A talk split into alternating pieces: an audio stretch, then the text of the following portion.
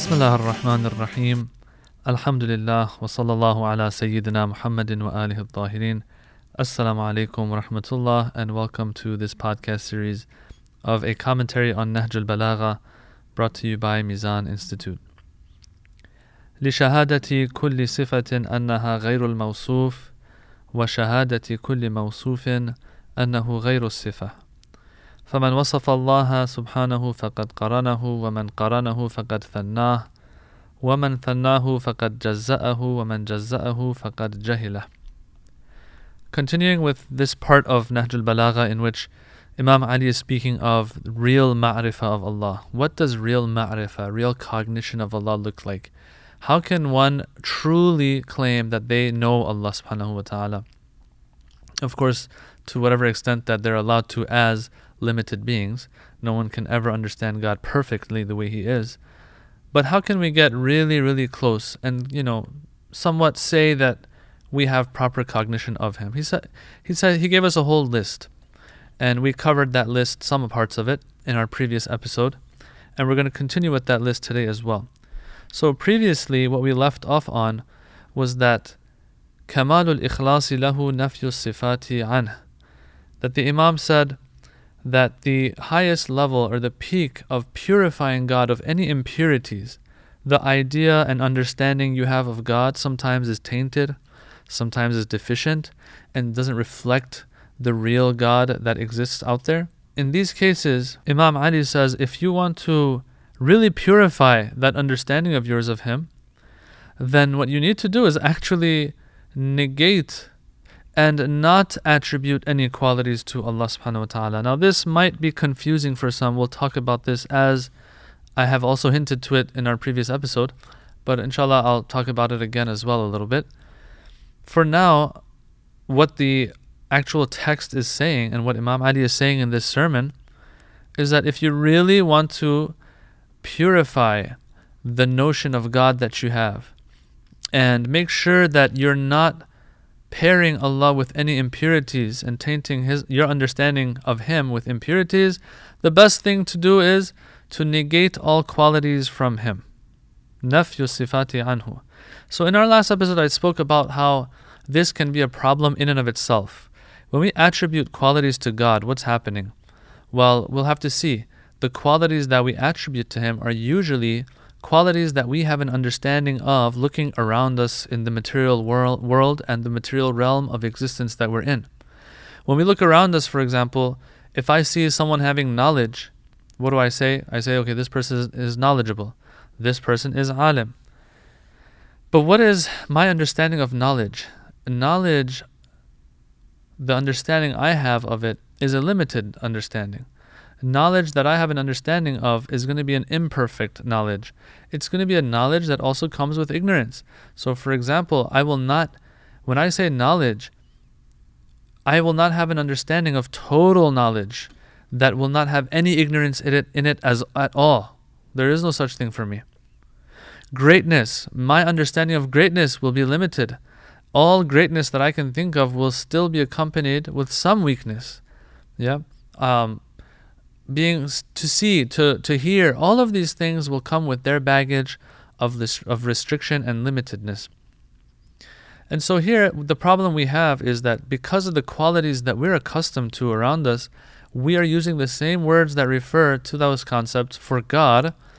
Usually, if not always, the attributes that we give to Him will come with that baggage of limitation and restriction.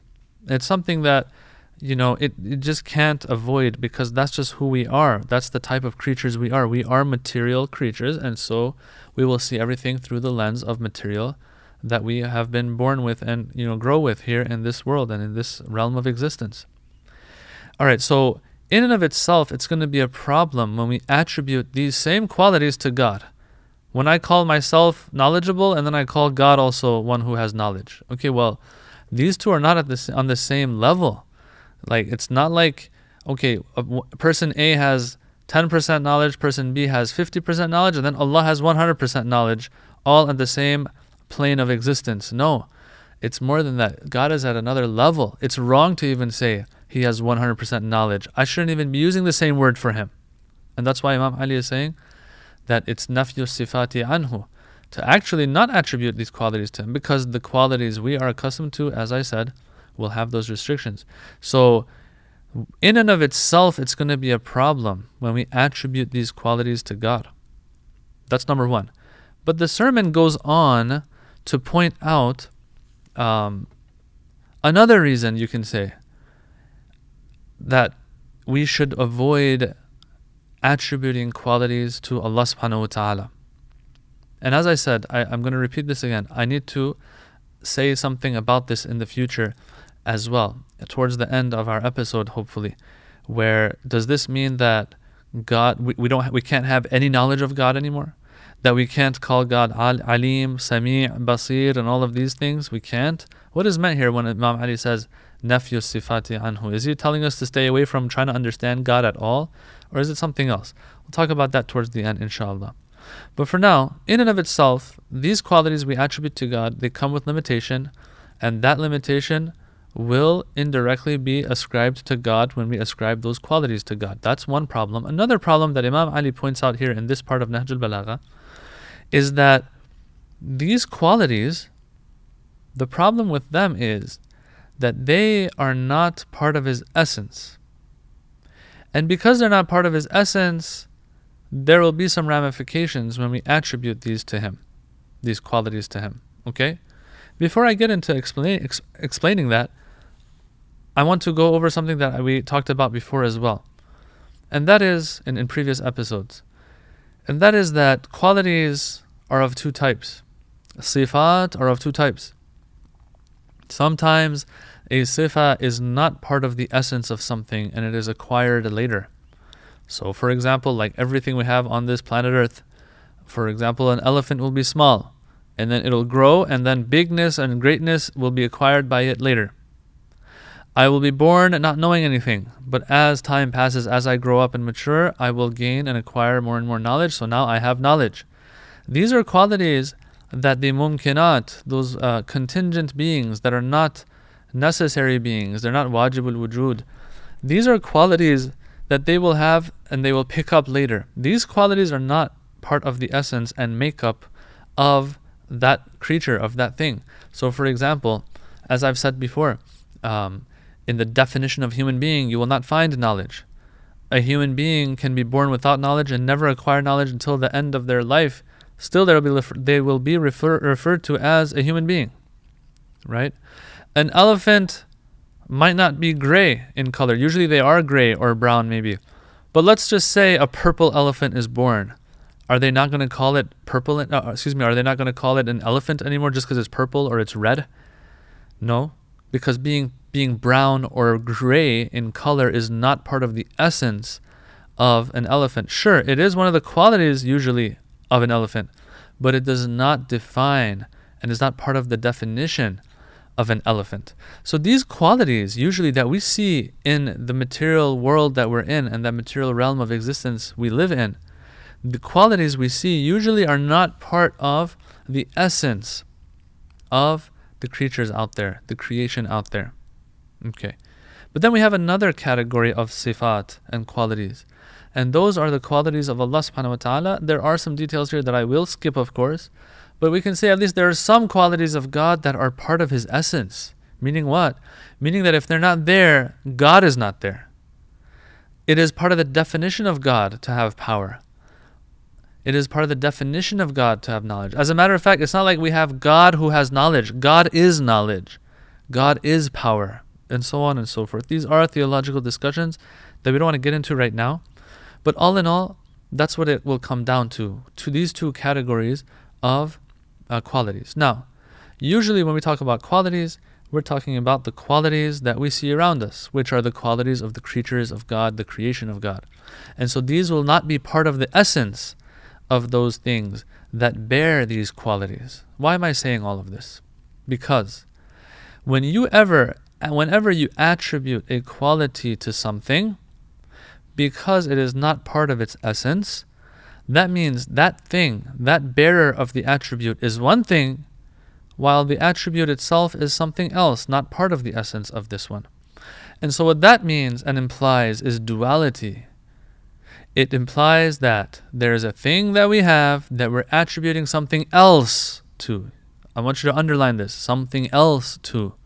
So when you have something else, that shows duality. That means that there are two things here that we have. With Allah subhanahu wa ta'ala, this is going to be a major problem, brothers and sisters. Why? When we attribute a quality to God that is not part of His essence, what does that mean? That means God is one thing and the quality is something else that needs to be attributed to him. In addition to the fact that it shows that God didn't have this attribute before, thus wasn't God before to begin with, because what is a God without knowledge and power, for example? But in addition to all of these problems and the baggage that we talked about before of, of limitation and restriction because of the way we look at qualities, in addition to all those ramifications, we have another big issue that Imam Ali points out here. He says, لِشَهَادَةِ كُلِّ صِفَةٍ أَنَّهَا غَيْرُ الْمَوْصُوفِ The problem is, and the only way one can reach, excuse me, one can reach pure tawheed, pure understanding of God is to negate all qualities from Him. Why? Because the moment you attribute quality to Him, the quality that you are attributing to Him is testifying as if that I am other than Allah. Allah is one thing, I am something else that now you have to take and stick to Him. He could have existed without me, and He was existing without me, and when you stick me to Him, now I can be attributed to Him. So, what do we have here? One thing or two things? We have two things, and that's going to be a major problem. God is one and is not made up of parts. And so here the Imam points out لِشَهَادَةِ كُلِّ صِفَةٍ Every quality that a person attributes to something else, when you're attributing it to something else, this itself, this attribution, is, an, is implying otherness. That this is other than that.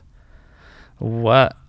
He says لشهادة كل صفة أنها غير الموصوف وشهادة كل موصوف أنه غير الصفة and the fact that every bearer of an attribute is testifying that I am other than the attribute you are testifying to me. So, this is what we usually do. When we say so and so is knowledgeable, so and so is not knowledgeable, that means so and so and so and so both existed. One of them now has something added to them, which is called knowledge. The other one still doesn't have it. it this implies otherness.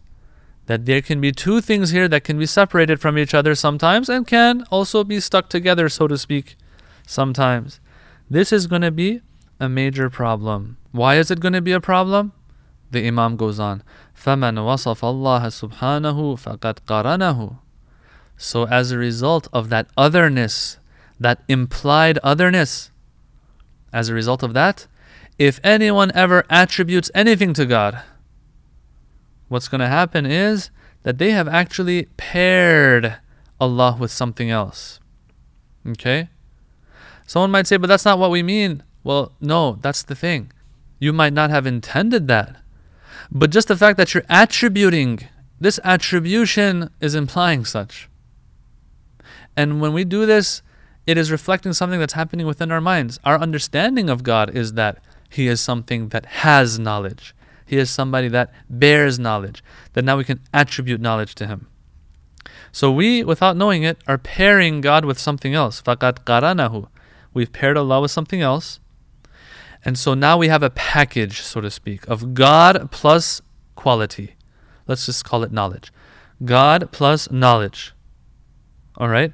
And so whoever pairs Allah like this and puts him in a package, وَمَنْ قَرَنَهُ فَقَدْ ثَنَّاهُ They have dualized God. Let's, uh, let's uh, call it.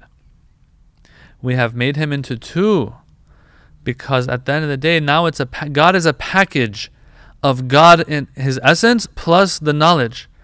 If I take the knowledge away from Him, that package is gone now. But we're saying no, God is part of a package of God plus knowledge, right? So they both have to be there. So it's as if now the package that we call God, yeah, it's as if there's two parts in it. God plus knowledge, actually. This is going to be a very big problem. فَقَدْ ثَنَّاهُ and whoever sees God as a, du- a package, a dualistic type of package, whoever has dualized God, so to speak, وَمَنْ ثَنَّاهُ فَقَدْ جَزَّأَهُ When you make him part of a package, that means, as a matter of fact, in reality, God has parts for you. The package consists of two parts God and knowledge. If you want to add more attributes, the bigger the problem is going to be. God plus knowledge plus power. God plus knowledge plus power plus mercy, and so on and so forth. So now you have parts for God. Okay, this is going to be a problem. Why? وَمَنْ جَزَّأَهُ فَقَدْ جَهِلَهُ If a person sees God as a package consisting of parts, then that means they have not understood God properly. They actually have mistaken God. They have actually they, they have they don't have ma'rifah, they have jahl and ignorance of God. Wow. So we wanted to have ma'rifah of Allah subhanahu wa ta'ala. That's why we started giving him attributes. Not knowing that ascribing these attributes to him actually is misunderstanding him and mistaking him. This is very interesting. Now, someone might say, oh, but like, does that mean everyone's kafir now, even if you're Muslim and you say God is alim, God is sami', God is basir, that, that this is actually a form of kufr and we're actually pairing God with things and, you know, all of this stuff that's coming, all these ramifications? The answer is no. This is, kam- if, if a person wants kamalul ikhlasi lahu, if a person really wants to understand God, they have to understand that even attributing qualities to God is going to be kind of problematic because usually what we're attributing to Him are things that we believe can be separated from Him. We don't see it as part of His essence.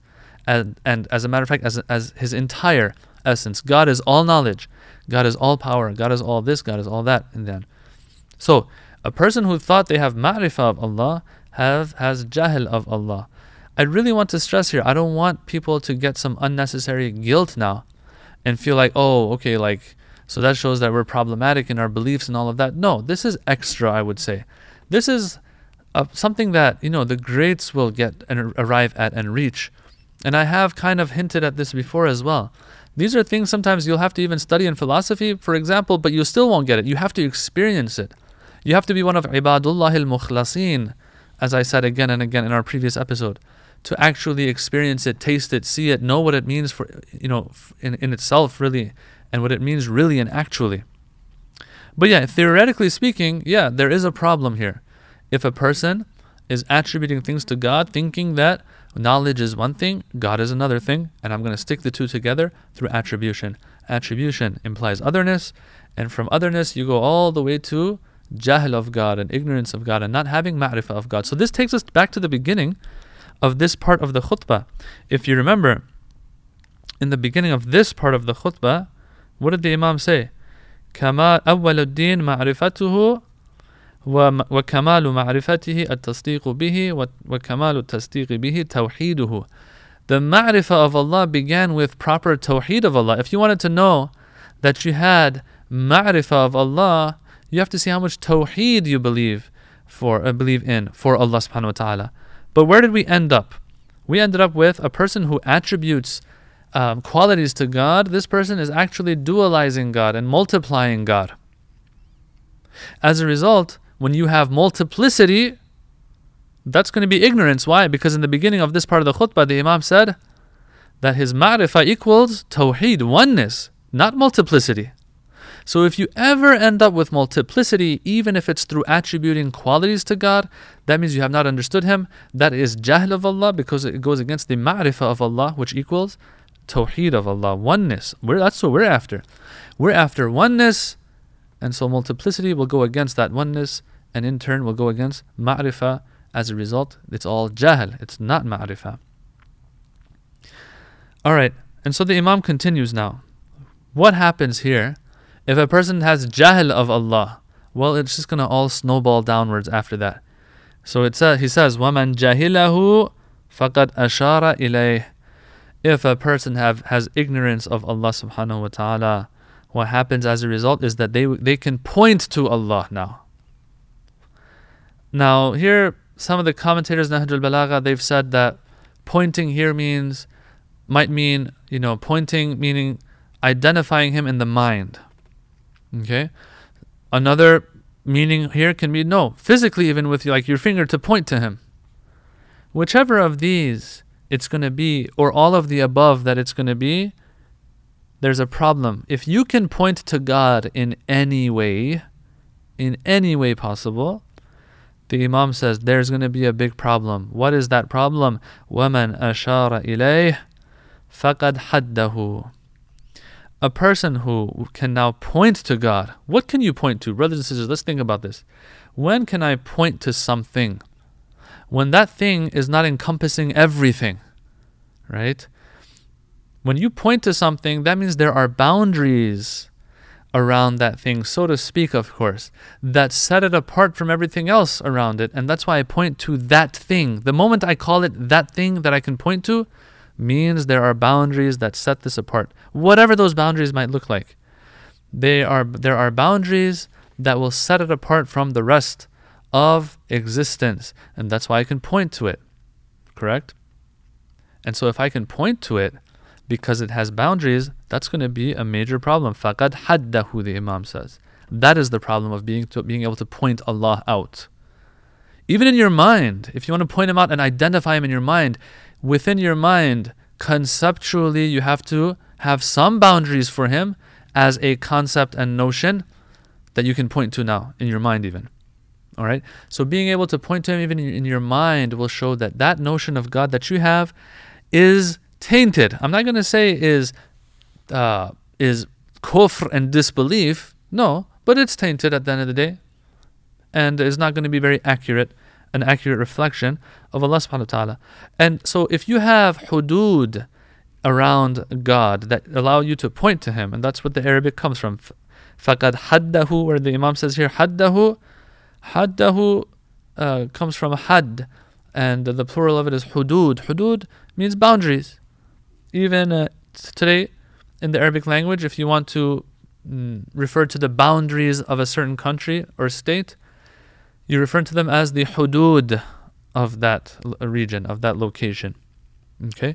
So here it says the problem of pointing to Allah, being able to point to Him, is that that implies boundaries. Well, what's wrong with boundaries? Well, I think everyone can guess what the problem with that is. Yes, it means limitation. And one sign of limitation is that something is going to be countable. I want us to pay attention to this point now. It can be countable. You can count it because it has boundaries. When something has boundaries, that means it's limited. When something is limited in its existence, that means there can be another one like it. It can be duplicated. I have a pen, I can have another pen like it. I can have 10, 100,000, a million pens like it. Correct? Why? Because it's limited. If something is unlimited, though, it's not going to be countable anymore. So, in the realm of philosophy, let's say, and in, in, in from an existential in an existential context, when you refer to something as countable, you're actually, let's say, philosophically dissing that thing because you are telling that thing that you are limited, you are restricted, you are weak. You um you can you can be duplicated and replicated. In philosophical language, let's say, when something is not countable is when it is unlimited. So here the Imam he ends with this this part of the khutbah, this line right here, he ends it with this. He says, you, you know, as we read through this these lines, we're like, okay, where is the Imam going to end? where it gets it's as bad as it gets, let's say.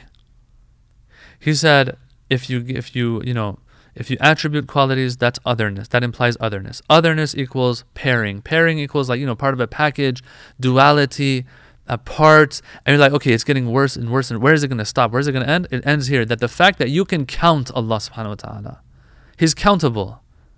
It doesn't mean that there's two gods necessarily. This is super important to keep in mind, brothers and sisters. This is super important to keep in mind. That when we say countable, it doesn't mean there's going to be two gods necessarily. This only means that it's possible for there to be two gods. And when there's when there's a possibility, that means that this is that this object, this thing is limited. And that is as worse as it gets.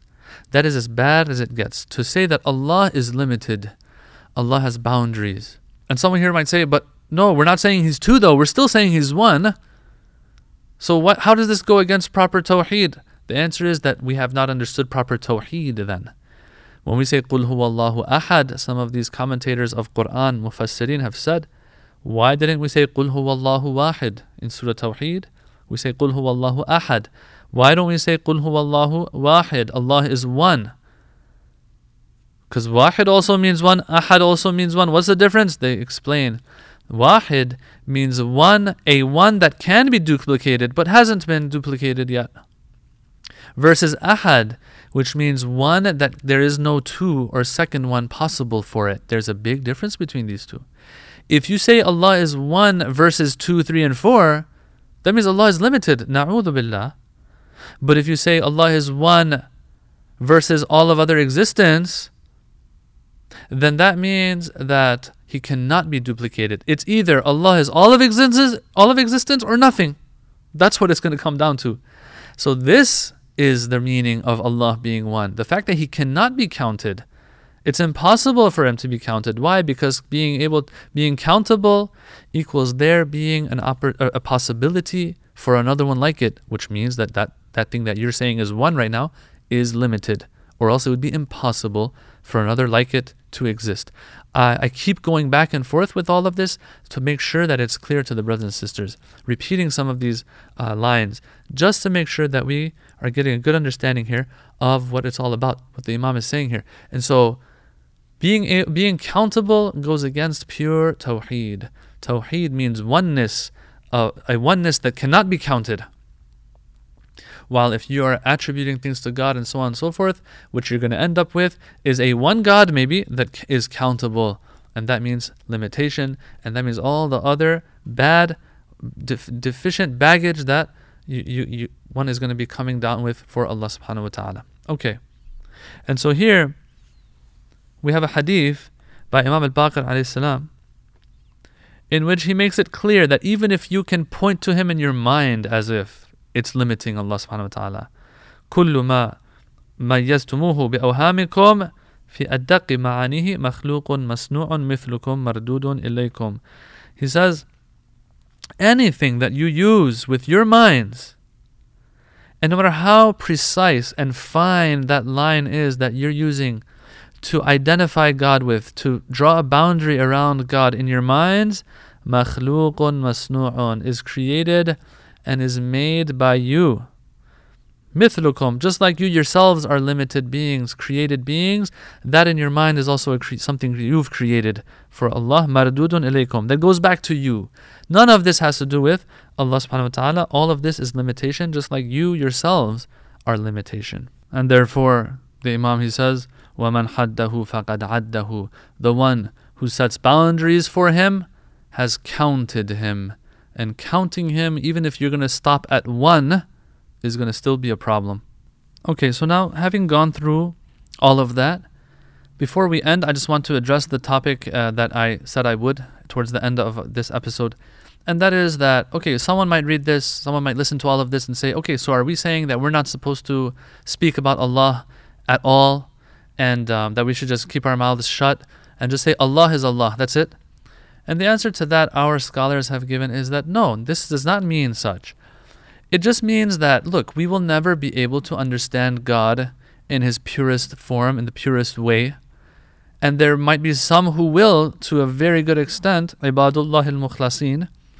And so, if we're ever going to attribute any qualities to Allah subhanahu wa ta'ala, we have to understand that these qualities that we're attributing to Him we need to at least try our best to strip those qualities of any deficiency that they might come with, those qualities that we've grown accustomed to around us.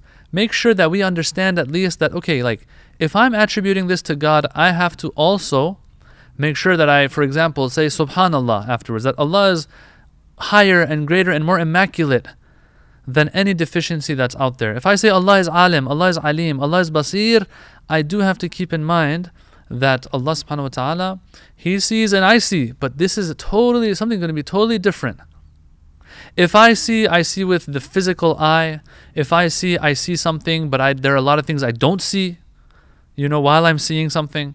But with Allah, it's going to be different. Allah seeing doesn't mean Allah sees with a physical eye or an eye, whatever you want to call it. Allah sees, meaning He has knowledge of anything that we can see with our physical eye, Allah will have knowledge of that as well in, in His own way. And so all of the deficiency goes, and those qualities at their highest level and perfect level and form are to be attributed to Allah subhanahu wa ta'ala. We should never think that we have understood Allah um, in the most accurate way. But at the same time, it's not something to actually stay on and not try to make progress on. No, we will study about God as much as we can. We will try to, in addition to studying about God, um, we will try to also supplement that theoretical knowledge that we gain from whatever books and lessons and lectures and khutbahs and hadiths that we get, supplement all of that with action and amal. And inshallah, Allah sheds a light within our hearts where we have a little bit of a better understanding of Allah subhanahu wa ta'ala and we get closer and closer to the real tawheed of Allah. Insha'Allah ta'ala. Walhamdulillahi Rabbil Alameen. Wassalamu alaikum wa rahmatullahi wa